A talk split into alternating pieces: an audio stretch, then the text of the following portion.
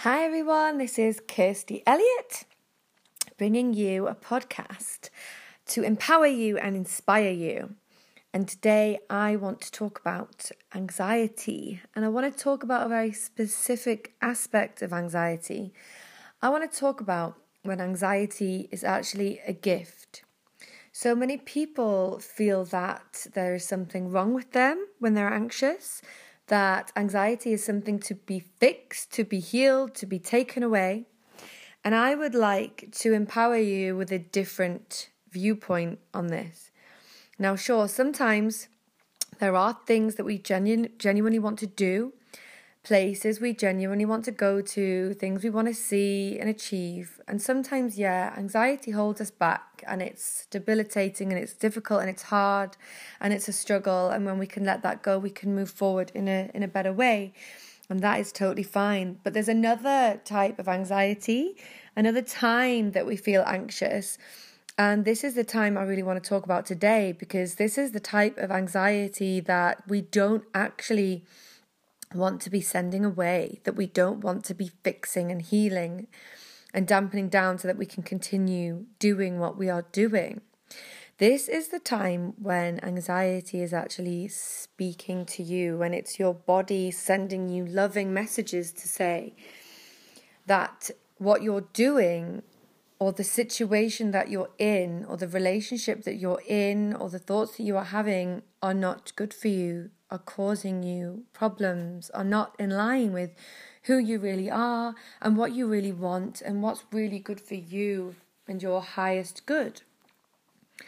So, let me take a workplace environment as an example. There are lots of people that I've worked with in the past who come to me for anxiety, and what they really want is to be able to shut down that anxiety, to turn that anxiety off, to stop listening to that anxiety so it will stop bothering them, so that they can continue in their job so that they can get up every morning and go to the workplace without this anxiety. Now, on the surface of it, that might sound like a really good um, goal to have, a good thing to achieve to remove the anxiety so that you can continue doing what you do in your day to day without this horrible, anxious feeling, this feeling of overwhelm, this feeling of dread, of tightening chest, of needing to escape.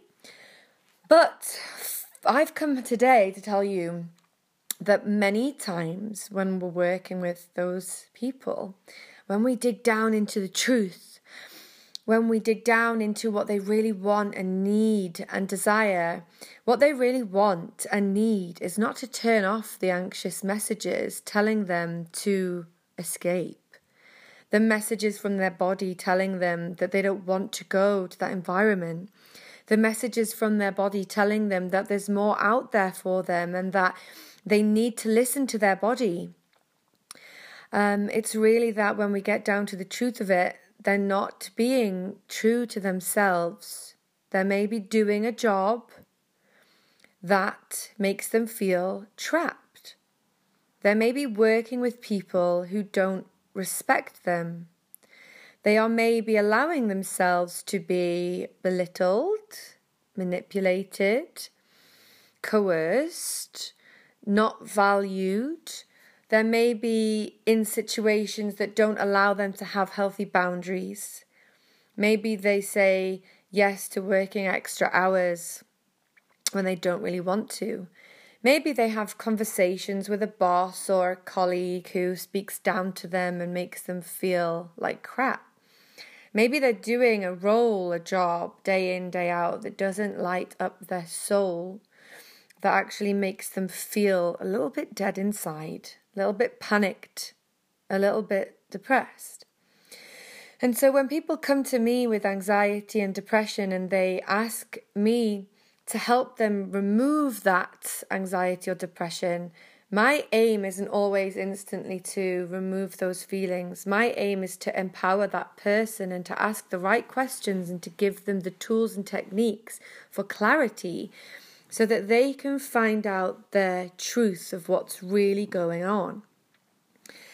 And yes, the time I can give tools and techniques to help them reduce anxiety whilst they're in that environment because not everybody can leave an environment straight away. We know there's bills to be paid and families to look after, and we can't always make the changes, you know, straight away that day. But more often than not, when people find clarity and they find a way to honor their truth and they empower themselves with choice, it doesn't take long for them to start leaving an environment that's not serving them. It doesn't take people that long when they feel empowered and when they have clarity and when they feel they have choice. It doesn't take them too long to realize that if they force themselves to be in a place that is not lighting up their soul day after day, if they force themselves to have the same conversations day after day and to do the same things day after day that's causing them dread, that sucks the life out of them, that causes them to feel undervalued and manipulated, that causes them to overstep their own healthy boundaries, then the body will continue sending messages of anxiety because the body loves you. Our subconscious, our deeper part, our higher self, our bodies loves us, and its job is to keep us safe, is to keep us alive. So it will always talk to us. Your body will always talk to you when you're putting yourself in environments or situations or around other people who aren't taking care of your best interests. And, you know, obviously, first of all, we need to take care of our own best interests. We need to raise our own sense of self esteem. We need to value ourselves first and empower ourselves first before we can see that happening as a mirror back in our external world. But it works both ways. How can we empower ourselves and feel like we have choice and value ourselves if we're forcing ourselves into situations and environments that inherently don't value us? That inherently want us to cross our boundaries in, in the name of productivity, that don't want us to show and express who we really are because conformity and uniformity and productivity is the number one game. So, this is going to be a short and sweet podcast today, just to give you a, a little insight into how I feel, because I've worked with hundreds and hundreds and hundreds of people on anxiety, and there's a misconception I feel that we need to just fix ourselves and let go of that anxiety so that we can carry on being good, productive, conforming members of society and get on with jobs that might not really be serving our highest good as individuals. And I just want to say that that's normal, that's okay, and actually, maybe listen.